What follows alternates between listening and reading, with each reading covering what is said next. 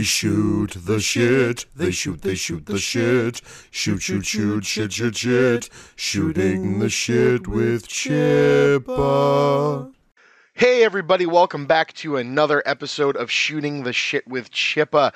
I have been doing um, lots of reviews um, this October, um, and I'm really starting to get a, uh, a feel for it. I like it. it. It's not my normal bag.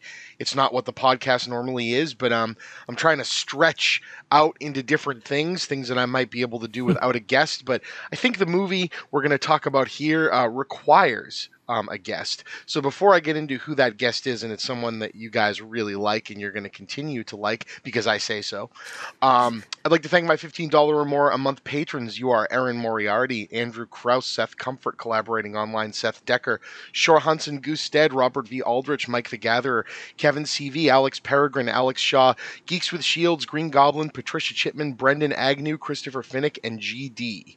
Thank you all so much. Um, your patronage and everybody's patronage, even if it's just a dollar, hell, even if it's just a share of my stuff, helps. Um, if you want to help, if you like what you're hearing, if you like the ridiculous amount of content I've put out this month, please get over to patreon.com slash the chippa and throw me a dollar or several.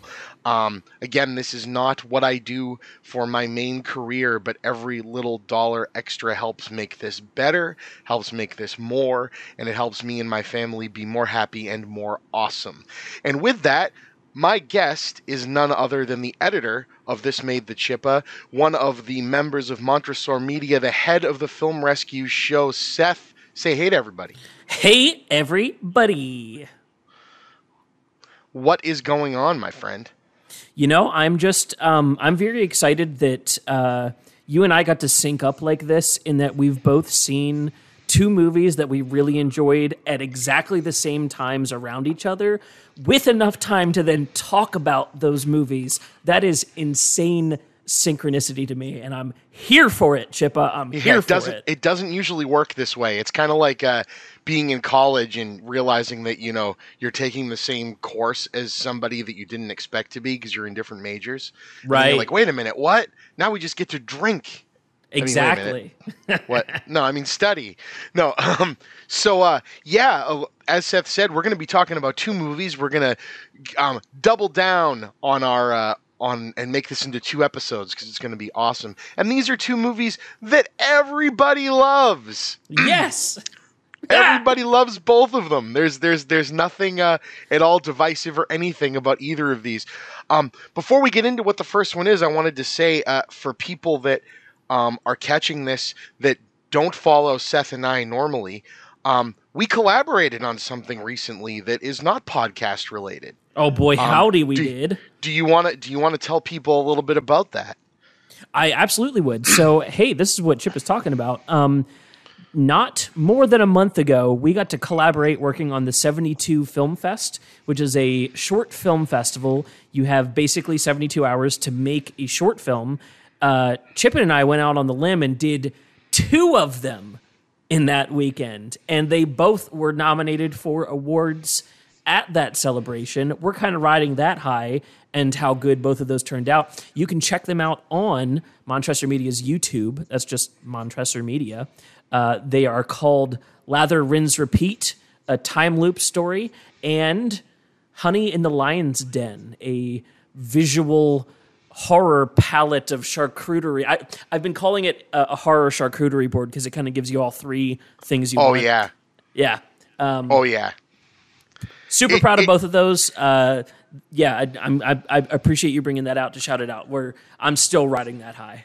Me, me too. And you know, I I appreciate you welcoming me in to be part of it because you know I I'm an off the cuff kind of guy. I'm I'm I'm a my film experience is cinematography and set, you know, design and, and effects, you know, kind of being there for my friends when they were like, well, we have this great idea, but we don't know how to pull it off. And I love quick shoot from the hip reacting to things and making things work.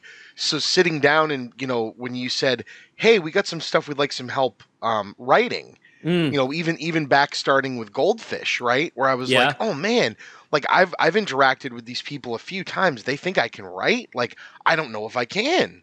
And apparently it's something that I like and I didn't expect it because it's hard.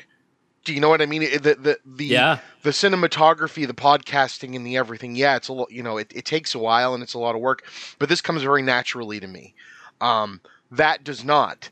And so to get other people that are creative like you guys that actually have had experience with rather you know through school or just through doing it, you know, come back to me who hasn't touched working on a movie for 15 years and then like jump in and go, "Oh, I mean I did too?" I mean, I have a wife, kids, day job, all these podcasts, all this other stuff, and I sat down with you guys for a weekend and we made two movies. We It did it. blows my mind. It blows Same. my fucking mind. Same. And the the amount of talent, um, you know, I, I, you know, I wish I just had the list of people in, in front of me here, but you know, um, you know, your guys, Brandon, um, unbelievable on on Honey in the Lion's Den. Aaron, um, you know, uh, Jesse, um, oh God, I'm gonna forget people, and I'm gonna feel like a, a Spielman, you know, I'm um, Smoot. you just keep going down the list, right? All these people.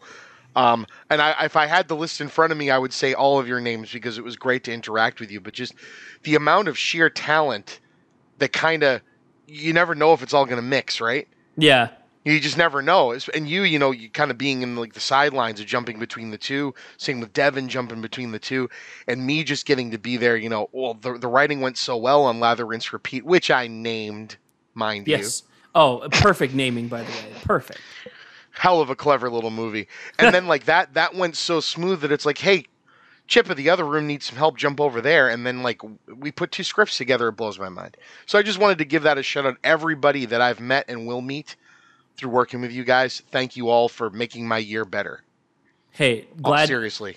uh, seriously, I'm I feel equally indebted back to you for for being willing to to extend that time to us because it it always feels like it's going to be a wash until it isn't, and so to leave the weekend with that kind of high.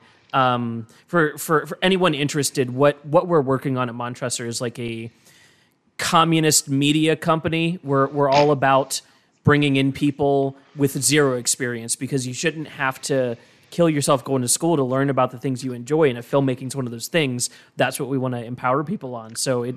I think this is a your testament to how fun it was is like the perfect testimonial to anyone listening that's like, oh hey, I would actually like to try a short film. We're yeah, the group. and what's and what's great is it, it was hard work, but it never stopped being fun. Mm-hmm. And the people bred like no one person was you know the diva of it all, and no one person was ever left you know on the wayside. If someone had an idea, we'd talk about it. You know, we'd work on it. There was never a um, it was fully collaborative. It, it- Yeah. there wasn't there wasn't um, an, a negative side to it um, other than you know the aspects that were hard. You know, uh, obviously it's not easy doing something in that short of a period of time, and it's even harder when people critique it. You know, but right. it was a testament to the two trailers were the two highest viewed trailers Yep. by by a factor of four or five Yep. on the whole site, and they were up against trailers for movies that were all great. yeah. That that's the other crazy thing. And then you go and pop them onto Montresor, and now they're all, they're doing you know hundreds of views as well since they came out. And these are movies no one's ever heard of before. You Yeah, know? exactly. It's wild. Yeah, yeah. It, it's it's so fun to feel that feeling of like realness, like you really did it, you know. And no one can take that away from you. I, I defend Tommy Wiseau the same time, with the same idea all the time, where it's like, I mean, yeah, the room is what it is, but you can't take it away from that man that he directed a film that got watched by people. You And that's can't. hard. There's nothing you can do to take that away from him. I've heard too. Um, what's his head? His his partner in crime. There's movie that just came out is actually very good. Mm-hmm. Which is you know wild. Like, and I think Wiseau was involved in it to some extent. But you know, it, it's really cool to you know hear like they didn't stop. No, yeah, know? exactly, exactly. And, and, I mean, and I think that's awesome. I even agree. even if Wiseau is running like an Andy Kaufman style long game, and he's gonna like pop out at some point and go, "Actually, I'm awesome." Eh, right. Whatever it is, the man genuinely seems excited about what he does, yeah, and that's yeah. that's awesome. It- the, Um, the the genuineness you can't remove from him. Like he is, he's feeling exactly what he's feeling uh, to the degree that he wants to feel it, and I really respect that. But you know, With that with that in mind, um, the the main reason that we're here is Yes. two main reasons. But I did wanted to give that shout out to what you guys were doing and what you involved me in. Is there's somebody else out there who tries really, really, really hard, um, and uh, um, you know, he- but we're going to talk about Dune, folks. Um, is is what we're going to talk about here. Um, and uh, boy. and and I invited you on. Um, in, what really sparked me to want to talk about this with you specifically was watching the video you and the deep dive you and Jesse did. Yeah. Um, because I I love lore, I love sci-fi, I love sci-fi fantasy, and I am a huge defender that not everything has to be self-serious, right? For for Sure. every for every um, you know, for every time somebody says, "Oh, you know, real cinema," you know, or anything like that, it's like, what the fuck is real cinema? It doesn't it doesn't have to be serious to be real cinema because comedy is real cinema too. Right. Star Wars is cinema, no matter what people wants to say. It's a different type of cinema. Sure. Um, but I'll take my pulpy, over the top action sci-fi all day long. But we've really been missing something that really respected a source material and an Yeah. audience. I don't really think we've had anything that's landed that well. I- I'd like to say Harry Potter, but J.K. Rowling can go fuck herself. So I'll, I'll, I'll, I'll and the, the the films have really nothing to do with that, but still. Um, but since since Lord of the Rings, right? Even even trying to rekindle that with The Hobbit didn't quite work as well, right? The world was still there and and all the world building, but a true respect for the people that invested time in this hasn't really been given. So to hear, okay, the guy that somehow made Blade Runner 2049 not suck, um, total opposite. Blade Runner 2049's a fucking masterpiece. yes, it is. how did that? How did that happen? Um, you get Denis Villeneuve, who says, "Oh yeah, n- next, you know what I'm going to do a- a- after making a sequel to a sci-fi movie that you and your three friends and no one else have seen? Um, I'm going to make Dune." That thing that your three weird friends really, really like, and you don't really talk to them when they're talking about Dune. Um, but what I think is really friggin' cool is, yeah, the the the lead up to it, the the discourse has been very, you know, cinema and hard sci-fi and this versus, you know, you and your cheap, silly Marvel movies and your Star Wars and your corporate this and that. But the movie you eventually get when you sit down to watch it, I feel transcends that whole discourse. Some people don't seem to think so, but m- me sitting there viewing it, I'll, I'll tell you why I wanted you on. I don't have a historical background with Dune. I know what Hmm. Dune is. Yeah. I've seen the David Lynch film. I was very young. And, and I remember it was something that was on late, and my brother told me, This is important. You have to watch it. And we watched it, and it's really long, and it's really weird. and um, it's got a lot of people that would go on to be huge, huge, huge stars doing really strange, very self serious things in a very weird, very non David Lynchian David Lynch movie. It's weird, but not in the David Lynch way, which Yeah. is kind of interesting. Which all, almost makes it the most Lynchian of all of his films. Right, because it doesn't feel like him. Right. It'd be like if it'd be like if M Night Shyamalan turned around one day and went, "This is a whiz bang, high strung buddy cop comedy." About, well, what? Right.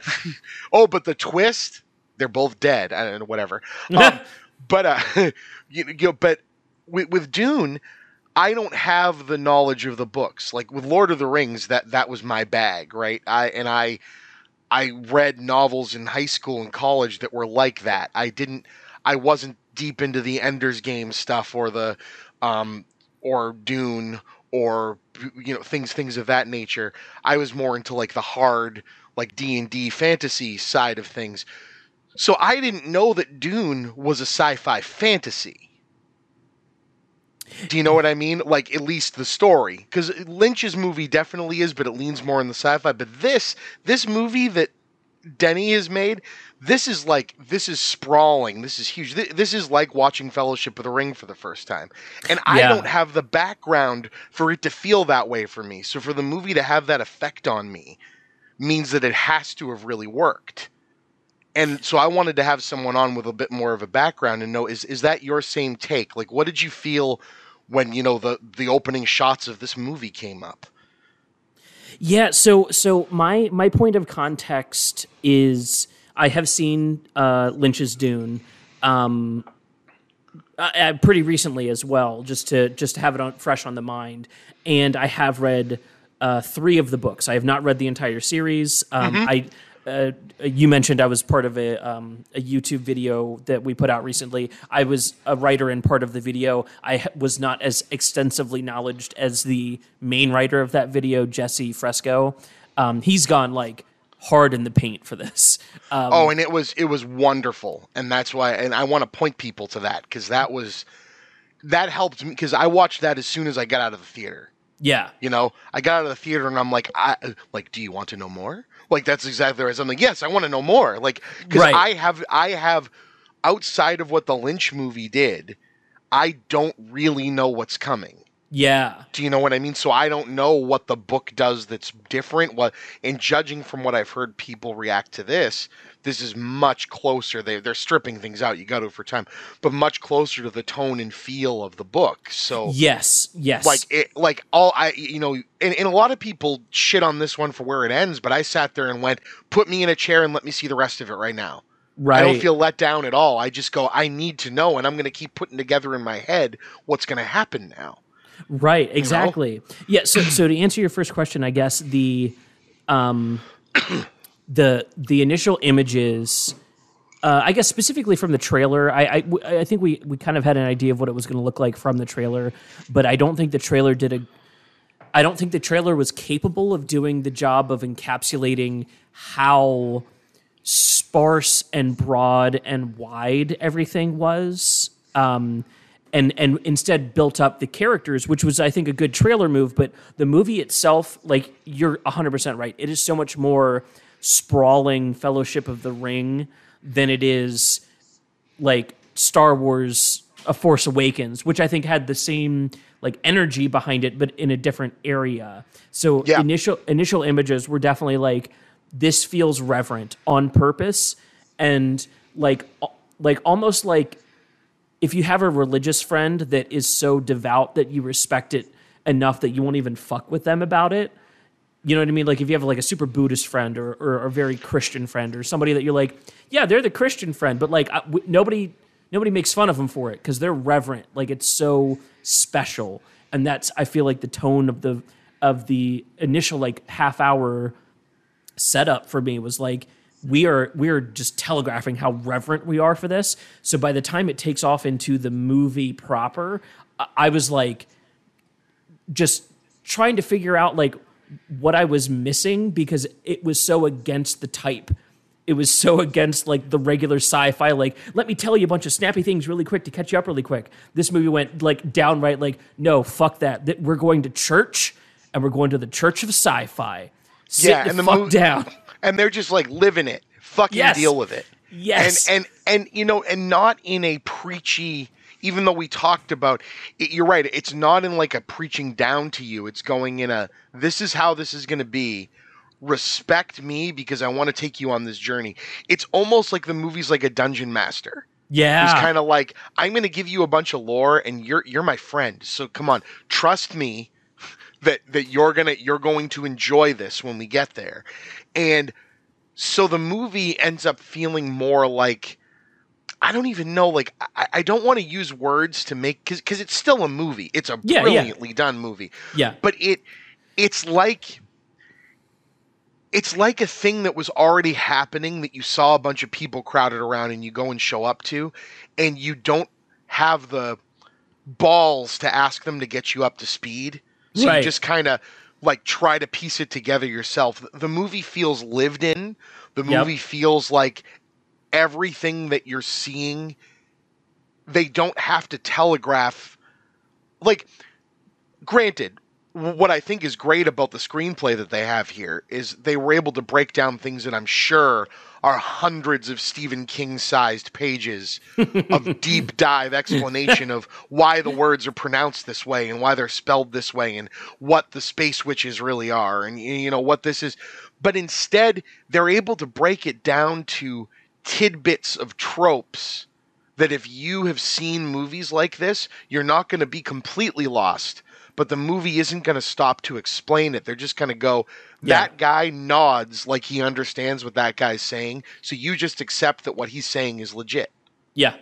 And, and then you go with it. And I think that's a really good way of conquering it. It, it. It's similar to the the style that James Cameron uses to push new technology. When he wants to push new technology with a movie, he makes the storyline as approachable as possible. Yep. It's binary. It's these guys are obviously harsh and dark, and these guys are obviously Right. light and and earthy. Yeah, yeah, yeah. but but but instead of it feeling derivative like like and, and that's the only real negative thing I'll ever say about Avatar because Avatar I feel is a beautiful hell of a roller coaster ride of a movie and I respect the hell of what they did but it is not original at all No. um th- where, whereas this you know if if Dune had been shot and paced like every other sci-fi movie that lifted from Dune like unfortunately Yeah. what ended up happening with John Carter of Mars Mm, where yeah. yeah, th- they did a really, really good adaptation of John Carter of Mars. It's a goddamn shame the la- the next twenty sci-fi movies that got made after John Carter of Mars just lifted from John Carter of Mars. Yeah. because then you yeah. watch the trailers and go, so it's Star Wars. Right. Do you know what I mean? Whereas this, you look at the trailer and there is no mistaking this for anything else than something different. Yeah. yeah. And, and do I agree with every single choice in that respect? No, not necessarily. The the movie's gorgeous to look at. sure. Do you know what I mean? But would I have rather it looked like Valerian? Maybe. Do you know what I mean? I'd love a movie that takes itself this serious but look like Valerian. Would have been really cool to me. But at the same time, Valerian is wholly unique in how it looks too. Yeah. And I'd rather not have the trailer that evokes more Valerian because that movie was a dud. I love it to death, but it's a dud. you know what I mean? Well, it- this is this is not. It's an unfortunate uh, and you and I have talked about this kind of off air in in more specific terms but in generalities it's it's a sad thing that uh, the desaturated um, gray look has achieved this like film bro status across the swath of directors you expect that from. And I think I think it's unfortunate because movies like Dune if that if that movement never happened and you saw this in Dune, you would have thought that was like world changing. You would have been like, "Oh, desaturating the movie reflects the the, you know, black and white and gray of the One morals of the story." One hundred percent. You know, so it, I think it's unfortunate for that. It's it, it's going to get lumped into that, and the reasoning for that is sound. But I would say this is this and like Dark Knight and um uh Tenet and uh, Yeah. you know this this modern like big budget like IMAX movement. There are movies within that that do require this desaturated, you know, ink uh, uh, ink rejected like non colorful setup that adds to this specific experience. Specifically this- to Dune is what I'm saying. And now. this movie never betrays that. It is no, every frame of this is gorgeous. It's just it looks that particular way, but it's a very good version of that particular way. Right. Um, it, it reminds me of how, like, if you go back and watch movies that came out around the time frame of The Matrix, yeah, how every movie was colored just like The Matrix, but none of them look quite like The Matrix. But if The Matrix had been made after, it would have got lumped in. Which is why the trailers for the new Matrix make me so excited because it looks very intentionally not filmed that way. yeah. Like so this is it- supposed to be different, and it's In- like, oh man, initially that scared me, but then after watching Dune, I was like, oh, a reflexive look back at the way that your cultural impact has impacted the culture far enough into the future that you can revisit it with that like meta mindset because that's that's what Dune is. Dune is just revisiting the ideas from the original book and going, yeah, so all of this was correct and we're living in this world now. Now how do we retell this story? I see the same things happening in that Matrix trailer where I'm like, "Oh, the point of the movie is to meta commentary on the Matrix the movie." I can't wait. I can't wait.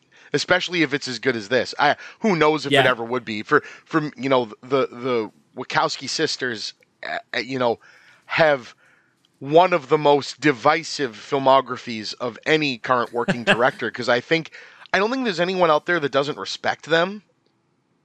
Do you know what I mean? But I think there's a lot of people out there that have been completely let down by a lot of stuff that they've made. I'm not one of those people. Um, obviously, there's there's lesser movies that that are in their canon, but you know, I don't think any of them are complete shit. Some of them don't work as well as the others. Yeah. But um, it's just it's really interesting that you know, Denis Villeneuve here. I don't think has made a bad movie I agree. and and there are some that say maybe that's going to his head. I don't think someone that never makes money can have that go to their head. Um, you, you, you know what I mean? That this guy Yeah. is still waiting for the breakout hit. I know Arrival made like five times its budget, but Arrival was also a thirty-five million dollar movie. yeah. Um, but tell me this: I don't think we in our lifetime, because I was looking, I was comparing budgets, and budgets sometimes don't mean anything. But Sure, for a movie sure. like this that looks so damn good, like if this movie looked cheap, then you could say, well, Chris, you know, well, it's it's only a hundred and sixty-five million dollar movie. Of course, they had to cut corners. I mean, mm-hmm, the mm-hmm. last Star Wars movie cost three hundred million. It cost double that. right. And it's like, well, I mean, I can see that on screen in the Star Wars movies, but at the same time, I think I'd take Dune over that again. I mean, I want a Star Wars movie to look like that. But I'd love to see a Star Wars movie made for 165 million dollars by this guy. No, do, you know what I mean? Literally the scene the scene that we're introduced to Duncan Idaho on Caladan. Oh, God. That whole sequence cuz and they extended out in a way that I was like you are obviously trying to tell us that you know how to do Star Wars without doing Star Wars and that like dick flex was wonderful to observe in the theater. It was it was what D- Villeneuve could do Star Wars. Like he could crush Star Wars. He could make Star Wars look like Oscar worthy material visually again. And that's insane to think about. And, and you know, I was I was looking in comparison. The, the only not that I have any issue with J.J. Abrams as a director. His movies look fine. It's his writing that gets a little weird to me at times. Totally. But um, the closest Star Wars has come to looking like this was The Last Jedi, yeah. Yep. and that movie cost 120 million dollars less than The Force Awakens and The Rise of Skywalker. yep. Yep. And so it's it's interesting, you know. And again, I don't know that that's not a, co- a commentary on green screen because there was obviously a shitload of that in this movie, and that's not yeah, and all just- of them. Yeah. It's kind of like I always say when a director just knows what their vision is and what they want to make, it sometimes transcends the trope of like, well, it needs to look a certain way. Like I'm getting those vibes from looking at the Eternals, right? The Eternals does Yeah. not look it doesn't look like a Marvel movie. And I'm the last person to say they're all the same, whatever. but they do have a look. There's they're, they're a product and they need to have a certain shine and a certain look and everyone that's gone outside that box has been a little bit scary, you can imagine to the studio. I can imagine working with Taika Waititi for the first time, scared the shit out of all of them. For sure. Oh, you're going to make a sketch comedy movie for three hundred million dollars? Are you sure that's a good idea? you know, but but but it worked. Um, th- the same thing here. You know, this guy. It's like when Steven Spielberg does an effects heavy movie and it's not Ready Player One because that's that's a different beast in and of itself. Sure. But when he does like an effects heavy movie like Minority Report and you go, holy shit, like, why does this look so good? And it's because it's a director and a cinematographer and an effects team that know how to work together. Yeah. And yeah. that's how I felt watching this. Th- yes. You know, Blade Runner 2049 looked like a sequel to Blade Runner. It had to. He was working within the confines of an existing universe, and the movie still looks unique. But I said, you know, pulling off a sequel to Blade Runner was the impossible task. So Dune's like the lob ball, but then you watch Dune and you go, no, no, Dune is wholly reimagining. The on- we have two, three, four separate people that have attempted Dune before. We've got the 1984, we've got the Sci-Fi Channel one, we've got Jodorowsky's unfinished thing that that they were, you know, and, and and then we got this, and it's like, how how does it not feel derivative? How does it not feel redundant? And still, and again, I'm not going to say your casual, um, you know, 75 year old couple out for a walk in the you know mall that go what are we going to see today oh dune looks like something good without seeing it before are, go- are going to enjoy it at all but I can say as someone with only a passing knowledge of Dune and a fan of the genre is not going to be left in the dark. Whether Yeah. they like it at the other end, I mean, I'm not sitting here telling people they have to love a movie. I'm just really surprised it's it works. I, I would really like to run down the two mental pathways that you set up at the beginning. Basically, Yeah, of course. Of the course. idea that you you were not familiar going into this uh, beyond a little bit, and I was definitely more familiar. Um, so the the first path I want to run down is I could talk about this movie all day and like diving into the minutia. I would like to have a few more watches under my belt before I do Agreed. that. Agreed. this Um, is this is literally the it just came out off the cuff Right. reaction reaction podcast. Well, and, and on top of that, I, I- for anyone that's going to listen to both of these episodes, this and the other movie we're going to talk about, um, Which I- people love too. No no one dislikes that movie, so it should be it should be a home Right. run. So I, I want to set up the idea. I am a biased reviewer, and I don't see that as a moral bad thing. Um, I agree. because I talk about my biases up front. Like I want you to know my context so that my review makes sense. Because if my context makes sense to you and my review makes sense, you know for sure you're going to like that movie. If my review doesn't make any sense and my context makes sense, then we are probably just very different people and uh, you're not wrong for disagreeing with me. Um, but I think it's more helpful for me to try to be more subjective because I can at least explain my subjectivity than try to be objective and like reaffirm my objectivity. Does that make sense? Of course, and that's why it's great to have you here because I I approach things the same way, and um, even if I don't like something and I want to review it, I like being able to give points to why Yeah. I didn't like it, and not just have it be a, a dunk game the whole time. This sucks because Right. you know Duncan Idaho's a stupid fucking name and it ruins the whole movie for me. It's basically Hannah Montana for guys. Like, what the fuck is happening? Okay, exactly. Um, no, no, yeah. So, So yeah, wha- those those journeys. yeah, with with that idea in mind, um, I feel like you and I were both kind of predisposed to like this kind of movie. Yeah, yeah. And I don't see anything wrong with true. that. I don't see like an issue with that. So with that understanding, knowing that I was going to like this even if we got the like 75% diluted version, I was still going to defend it. To me where I, I will at though, say I I will say though um, the, the caveat to me on that is entering the theater.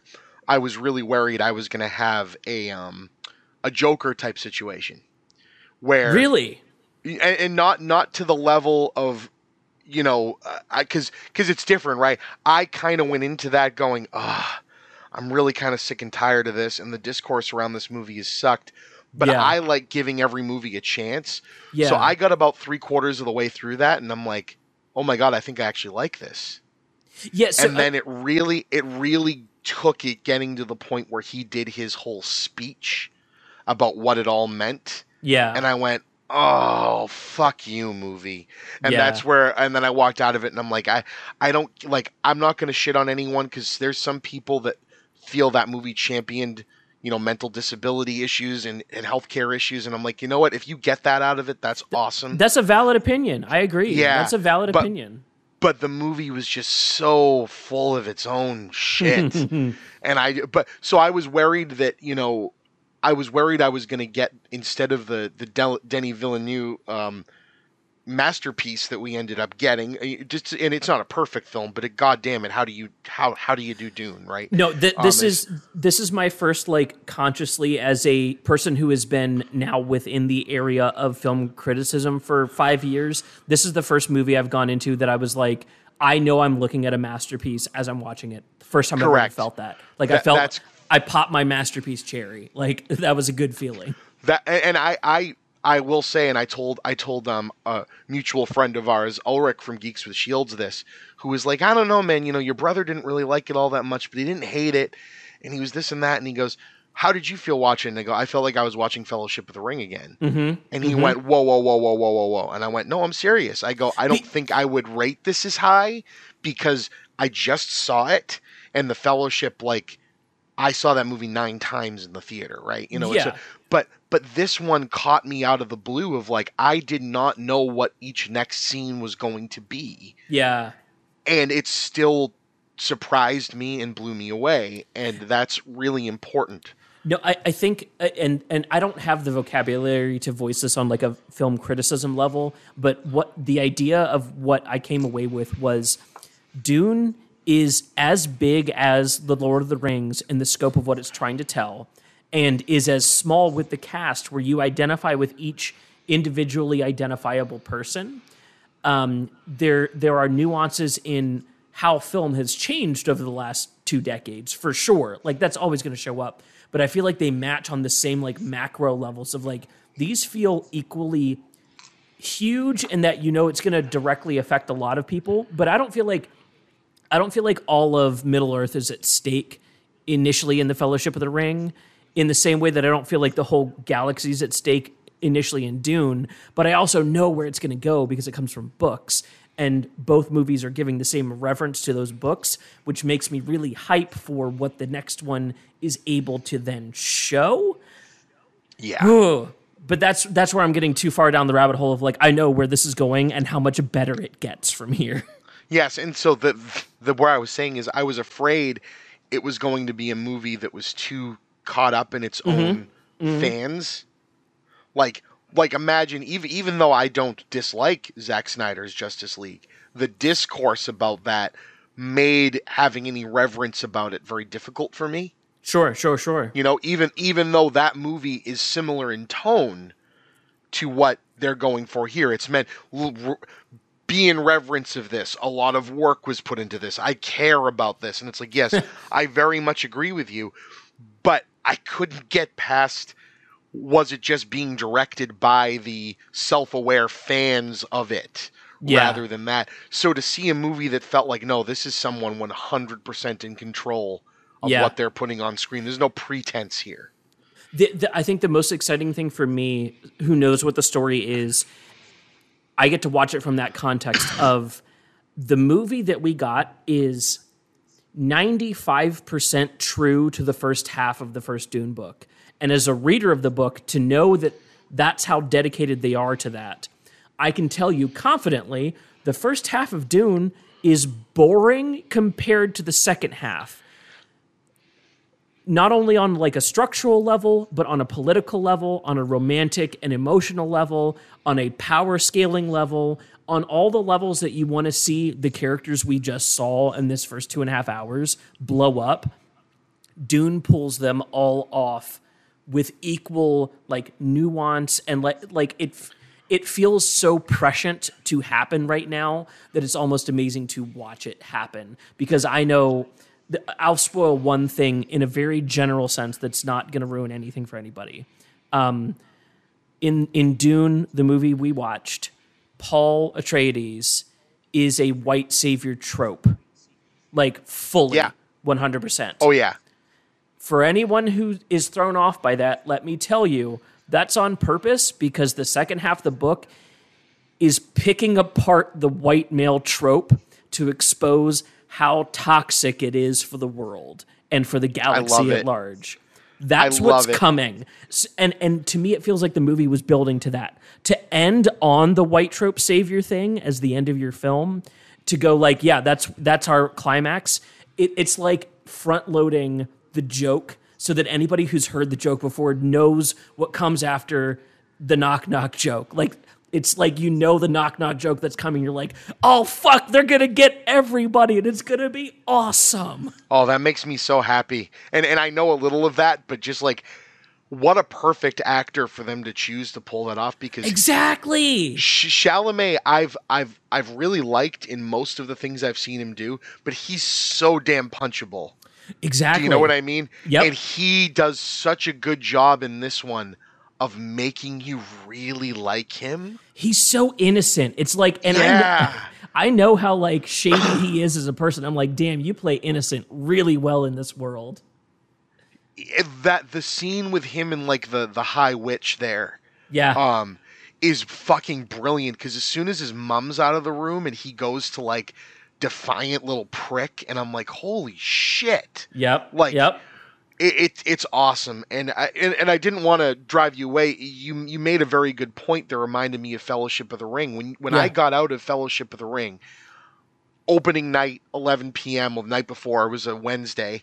Um, m- me and my brother turned to each other, and the, the reaction after the credits roll in Fellowship of the Ring was, "Well, they made the l- most boring book in the entire series a fucking banger." Yeah. So yeah. if they pulled if they pulled off Fellowship, it's it's it's not. it- It's an in the park home run. You know what I mean? We're, we're just going to walk nice and slow and show off for the next two movies. Exactly. especially since we knew they made them all at the same time. You know, it's like it, you can't fuck this up now. We we don't have exactly that here, but I also don't think that's something to criticize the movie about. That's a completely other issue. But No, um, yeah, you- totally. You, were saying that you thought paths I brought up. You wanted to keep going down.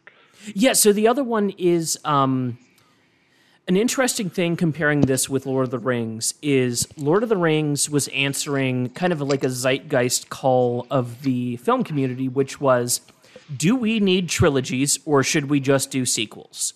Is it better to do Batman and Batman Returns? Or is it better to try to continue your series with diminishing returns? And Trilogy Fever set off with Lord of the Rings, pulling off a perfect trilogy. I don't care who you are, I don't care where you're at. There is not a trilogy of films that executes on the level of pumping up the jams that the Lord of the Rings trilogy does so far. No, there hasn't been. And a lot of people will come out and try to do the Star Wars thing, and I'll remind them that just like the new Star Wars trilogy that you all like to shit on for not having a plan, They hump in the middle. Did that, neither did that original trilogy. So it doesn't matter how much you love A New Hope, Empire Strikes Back, and Return of the Jedi, even if you like them more than The Lord of the Rings, good on you. There Yeah, not yeah. a more perfect trilogy of films. There- there's Subjectively, there can't be. there's at least a 1% decline from Empire to uh, Return of the Jedi. Like, I, I, I can understand being in that area for sure. Like, I don't think anyone's wrong for believing that way, but I think in general, we agree Empire is better of the last two movies in that trilogy, whereas Lord of the Rings punches up every time. Yeah, unbelievably. And it earns its 18,000 endings. It really, it really does, and it, you know when it and it was smart of them. I mean, when when Fellowship is pulled off that well, you know that year the Academy went, well, we're giving this movie the Oscar, mm-hmm. and they went, you know what? No, no, no, give it to the third one because we can tell Yep. they're just gonna keep getting better. They deserve it. Like it, So, so with that idea in mind, um, what this Dune film I think is asking, and I would go as far as to say demanding of the audience is the question: Do we need three movies, or we, or could we two, could we do two long movies? Would it be better to have a two-year experience with two and a half hours in the theater than a three or four-year experience with six hours in the theater? Uh, or, or six hours total, two hours per movie versus two and a half total to tell a five hour story. I feel like that it's demanding. I fucked up the math, but it's demanding the question of like, could can I end a movie in the middle of the beginning of Act Two? Is that Yeah. allowed? Because that's really what happened. Like, if you've seen the film, what you've seen is the first act and then the first like coda and a half into chapter two of the book. And the end can get bounced down very quickly. But if you know the book, you know what I mean. You know what can be cut now that they're cutting things out. Like the the mentats is a perfect example to bring up. Um, do you know what a mentat is, Chippa?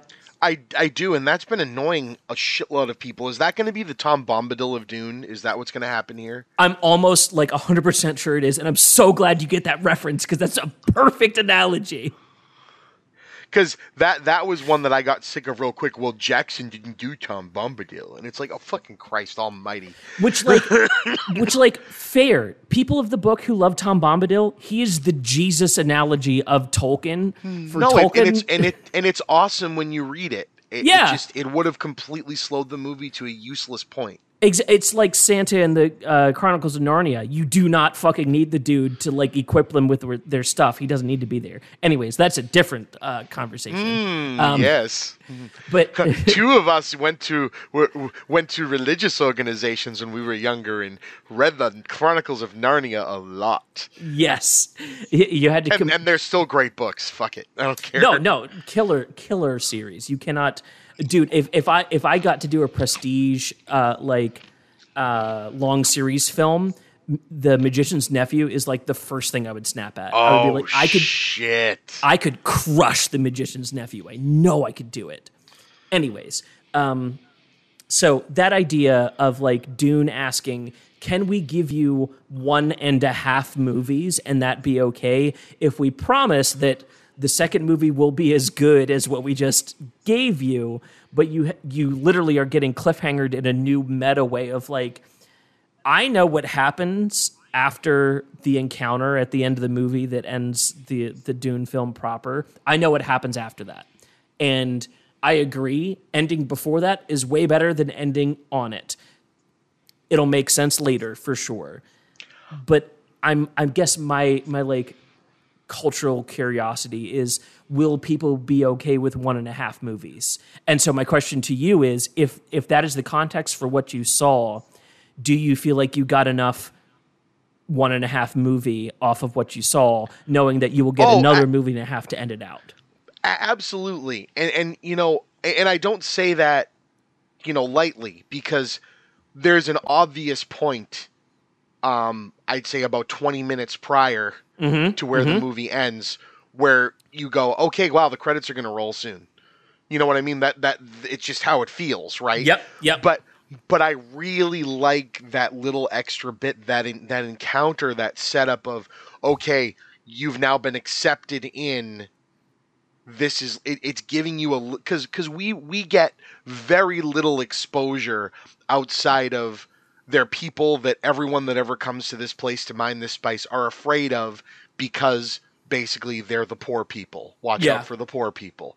Um the fremen are like this weird like otherworldly like may, maybe mystical kind of thing overarching the whole movie. You know even the people that we interact with that are fremen don't want to admit it you know Yeah. what I mean? Yeah, yeah, yeah. Yep. And it's like, and I, I love the way that they keep them at bay. Like they're almost like a force that you don't want to be near for a Right. while. Yeah. Um, so having that interaction with the, you know, you just had to learn of like a traditional rite of our culture, and now we're letting you in, is a great setup for the next movie. And I don't know if people are just too cynical. I, I, I'm trying to figure out is am I this excited about it because I know so little? Like, I mean, I know the original movie. I, I know where 84 Dune goes yeah. but this feels wholly different. It feels like it's playing with the same characters, but in a different way. And I don't know the book, so I don't know how different that way is. But right. I don't know. It just really it it set me off as like I really want to see what happens next instead of oh, so they started a story up again and now they're just going to end it on me now. Yeah, it's it's like um, Westworld, the first season when that came out, and all the all the reviews ended with, "Well, that was a cool prequel," and it's like, you know what? this feels a lot. And, and again, I don't. If people don't like Westworld, I'm not trying to make you think if you haven't seen Dune that. it- But it feels Westworld let you live and feel and be confused by that world right, that first season, and this really felt like that. yeah, it, it's it's kind of the the fusion of prestige TV and prestige filmmaking, which I think a lot of people are are hungry for, and it's I, I, important to point out to me, anyways, that um, Greig Fraser shot this Dune film. Um, God damn. Fra- Greig Fraser is one of the best living cinematographers currently in the in just the last like 12 years. Um, you can Yep. you can literally start and watch his career go from Matt Reeves to Matt Reeves if you start in 2010. But his big call to like fame is that he's worked on like The Mandalorian and uh, Rogue One, which was shot kind of more TV like, and he's got this Rogue, Rogue One looks way more like this than any Star Wars film does. exactly, I can tell and you and, that. and you can tell that Rogue One is the visual bridge from Star Wars to Dune for him, where The, he goes, sh- the well, shot, the shot of the Star Destroyer over the Jedi Temple City or the place Yes. is is not. There's never been a Star Wars movie that's had a shot like that. yes, It's yep. all about look at how fucking big this all is. Like that's what it's going for. And- and they re- they and repeat- static. They they repeated that on um, Arrakis too to show the double Yes. moon, and that Oh. felt like pitch black to me for a second. And I was like, "Oh, fuck, we're getting into the fun sci-fi area, aren't we?" Well, that that's what I mean. For someone to look at this and not see joy or fun in it, like I was literally enjoy watching this, even Oh, though yeah, yeah. there's not a lot of joy going on on screen. There's not a lot of levity. There's not a lot of humor. These are, you know, but they're not done in a cynical way. This is in a this is a real world with real stakes, and Arrakis is a depressing, fucking awful place. Like, Well, and- and There's there's almost like definitely a Eurasia outlook on the world versus um, New Zealand's outlook. Versus if you were to compare like Jackson to Villeneuve and be like, yeah, I get the like New Zealand cheekiness in the Lord of the Rings that Villeneuve's bringing that like French seriousness to. In Hell the- yeah. So it's like it's like they're painting their own flavors on different uh, chips at the end of the, you know what I mean? Like it, it's it's the same build underneath, but we're getting the flavor of the person. And Jackson is way more cheeky, and that makes the Lord of the Rings really fun. But Villeneuve brings a seriousness that makes it religiously reverent, and that's equally as impressive to me because it's executing on the same cheekiness that the Lord of the Rings pulled out when it doesn't have to be serious. Yeah, absolutely. Absolutely. And it just, you know, it just really worked for me. And I I brought I brought my friend Jim, um the, the the one who who's sick, the one who had a stroke back in November. And this is the first time he's gone out to the cinema since that happened. Wow. And he had said and he had said to me I really want to see Dune. Yeah, yeah, And yeah. he's yeah. read he's read the books. He, he owns the David Lynch version, and we we were you know damn near silent except for the fact that I was telling him what the subtitles said because he's his eyes are a little fucked up. Oh, gotcha, gotcha. But um, but he was you know, and I turned to him at the end and I go, "What did you think?" And he can be a cynical, cynical, cynical person. And he turned and he goes, "What are you saying?" He goes, "It was beautiful." And I went, "Yeah," and he's like, "It it's Dune." Damn. You know what I mean? And he was just he's he's like it's everything I wanted it to be. That was wonderful. He's like the the copters, like who who's pulled off a thing that has flapping dragonfly wings to fly and make it Right. work? What the fuck? and to make it feel like a Vietnam like accessible vehicle as well as like a, a Halo diver pod. Like it, it feels like it's combining two different areas of like sci-fi and action into this really fun, unique like oh no, yeah, it would be cool to kind of be on a flapper out in the middle of the desert. That makes me feel like a badass. Yeah, no, it, it was very fucking cool. That's the thing. The, the movie just oozed cool, and, mm-hmm. and it oozed lore. It, you know, I was I was telling Geeks with Shields guy there, Ulrich. You know, it felt like it felt like it was doing Warhammer. Yeah. at times just that that reverence of like you know we're like this is going to be big and people are going to be like you know in big armor and you know the the families and the houses are going to have names and statuses and bagpipers playing their music coming down Ugh. and I'm watching it and I'm going this this shouldn't work this this should fold under its seriousness and somehow Yep. it doesn't It, it's like it's like um, it's like camp wrapping back around to reverent cinema because I think Yeah. I think cinema is both. Like cinema is the spectrum from camp to self seriousness, and I feel like Dune exists in this like secret back room where it's like we're being really fucking campy, but we're taking it so seriously that if you called out the campiness, you look like the asshole instead of Well, I, us. I mean, it, it's exactly it. Like you know, uh, to to to you know take something back from people that I hear taking piss out of this movie a little bit. You know, it's it's a movie eh, basically about a trade war, and there's also people that take drugs to kind of maybe believe or maybe actually have powers and there's giant worms and space witches and if you say it that way it kind of sounds like Star Wars Right. but it's all really serious Right. you know he's like it, it it's serious in in not only its initial like like Dune the book was written in the 1950s. Like I cannot tell you how prescient that novel is. And for the novel to go from prescient to accurate to nostalgic for its prescience, that's really Yeah. fucking weird to watch. Yeah.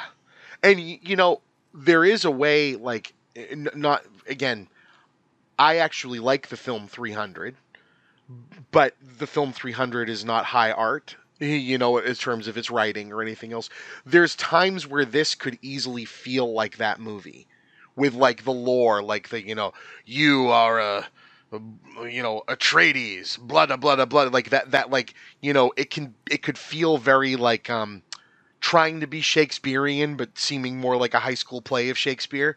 But but but instead, No, it, it works really well. You're you're right, and I I know exactly why. Um, something that wants to reference Shakespeare is looking down at you for not understanding the reference. Whereas Dune says, "Here's the reference," and you say, "Oh, I don't know." They say, "Well, it doesn't matter. The story's going to happen regardless, and you're going to recognize the story beats." So when we eventually wrap it back around to this, you'll get caught up, and that'll be fine. So it feels like a like a respectful, mature handshake of like, yeah, their eyes turn white as they compute things, but we don't need to go into that for this story right now. So Yes. like why take the time to do it?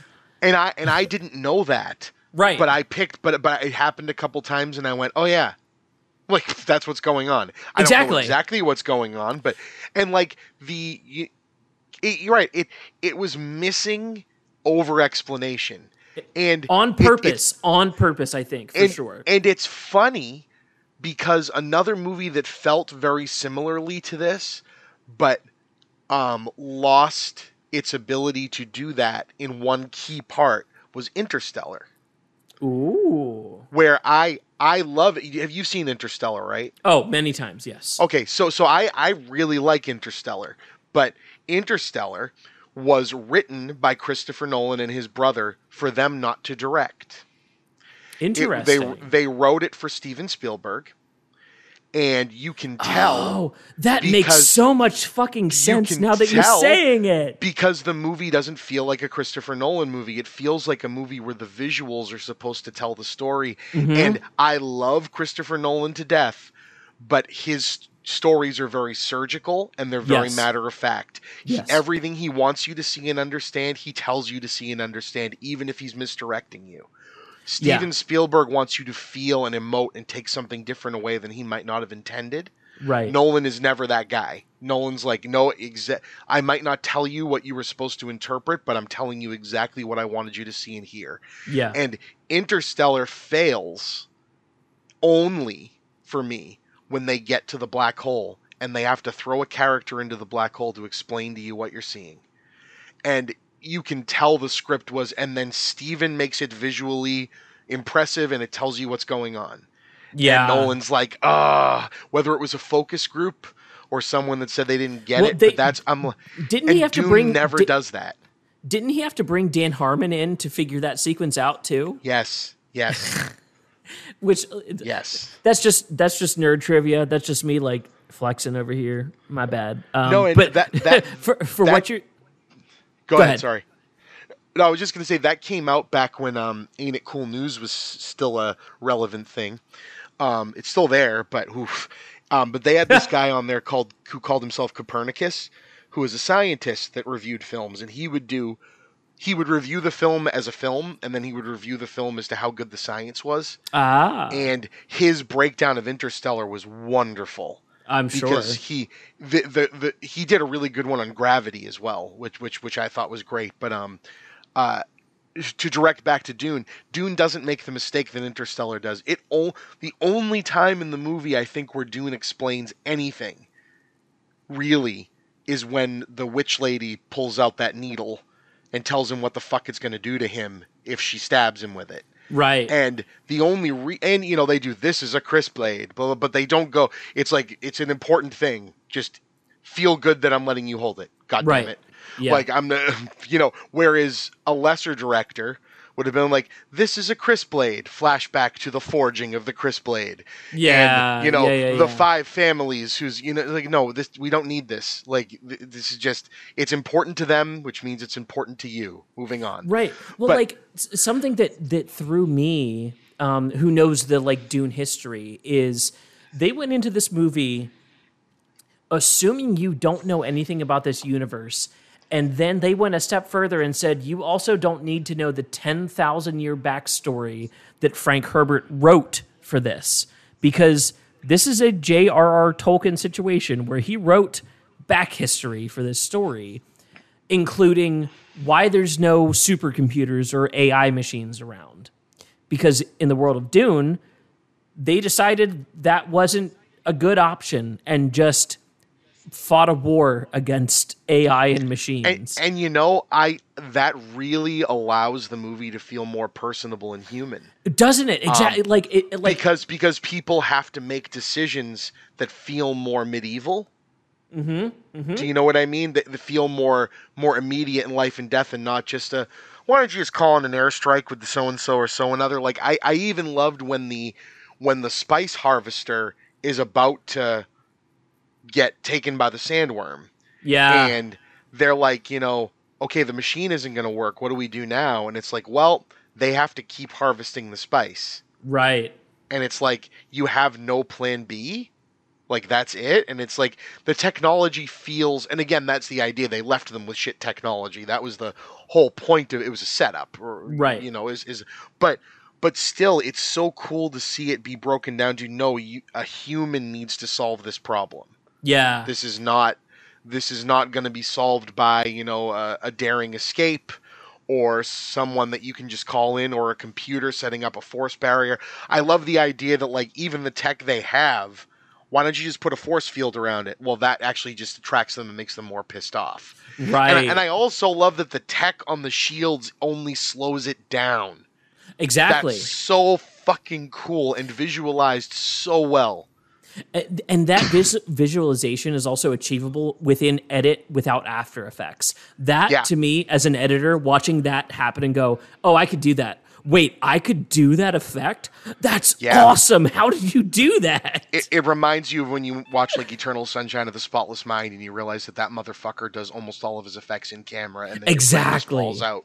exactly yeah yeah that's exactly what it feels like for It's like sure. how, how how how do you mess with all the shot looks? Well, I just took some um, I just took some bacitracin and smeared it all over a glass and held it in an angle in front of the camera. You did what? Yeah, that's how I pulled that shot off. Oh, Right. All right, sure. that's all we needed no yeah So, oh man, we could talk about this thing for hours. I really, I, uh, it's a ten out of ten to me. I think to the average like cinema person who goes to see movies, I would hope they would see this as like a strong seven to eight. Oh, overall, it's it's an it's an eight and a half to nine for me, and it's only because I've seen it once. Um, I I it it could easily approach a ten out of ten, easy. I Well, and t- not to reiterate the Lord of the Rings thing, Two Towers used to be my least favorite Lord of the Rings Yes. film, and now it's my most Yes. favorite. So like these things can fucking shift year well to no, year. and and it's it's only because I I I like letting movies soak.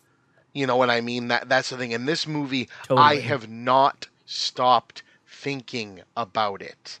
And I was worried that it was going to be like, okay, cool, I loved it while I was watching it, and then I'm going to go, ah, well, and I haven't gotten the ah well moment. Everything is I want to know more. I want to think more.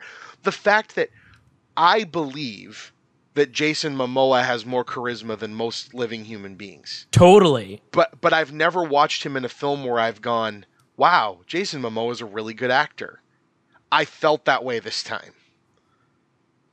He was really good in this. And and oh fuck and oh god damn it. That that was the other cool thing. Um, I really liked the visualization of like they didn't just hit you with the and watch out for that spice. It's gonna make you trip and it's gonna make you see stuff. They let you kind of get that. Like, you know, and then hearing the, the oh, he's really sensitive to it. Well, what does that mean? Well, he's going to see multiple versions of his own future. And we're not really going to explain that that's what he's seeing. Right. So the first time I'm like, did he just fucking die? I'm like, Paul Atreides doesn't die. Like, I even know that. Like, what the fuck's going on here? you know? I, I, I- Um, oh fuck! I'm I would be ruining things if I No, you don't. even you, you don't have commented. to. I, I was gonna say I, I want to since we have another movie to talk about. I, I just wanted to, to um to try to wrap this, but to say you know you, you said it's a perfect ten out of ten. I could easily get there. Um, but I want to tell people something very important because we're going to release this the weekend it's coming out. This is not a movie that's for everybody. I am not sitting here telling you Correct. you're wrong for not liking it. Totally. I'm not sitting here telling you you're you're wrong for outright hating it, but I will say that if you're healthy and you're able, this is a movie that you owe it to yourself and you owe it to the people that put time into it to find a way to see this in a theater Yeah. or at least watch it on HBO Max.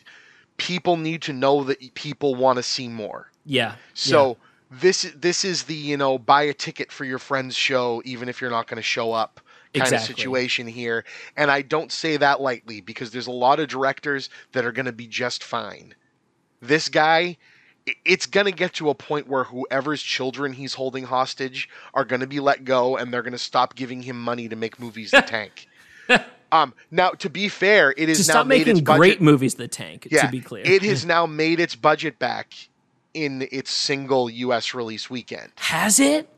Well, bet if you take the international because it's been out for two weeks overseas, um, it has made it has made 170 million dollars. So it at least didn't have the Blade Runner problem where it took it its entire theatrical run to make its budget back. right. So that that's a good sign. It's Good at least sign. more popular than Blade Runner. And I mean, aren't most things? I mean, that was Yeah. that was the problem with Blade Runner before they made the sequel, right? Hey, this is a Ridley Scott sci-fi noir movie. Oh man, so it must have made a billion dollars, right? No, You not overestimate not how important that not was. at all. And it has Harrison Ford, so it must have been a huge hit. Not at all. In fact, people hate it. What? It was it was advertised completely wrong and cut to shit. It, it is. Oh. It, that has got to be one of the most bankable movies nowadays. Like looking back to be like, This oh is yeah, this is how I this is how I don't understand why Blade Runner 2049 wasn't a huge hit. right.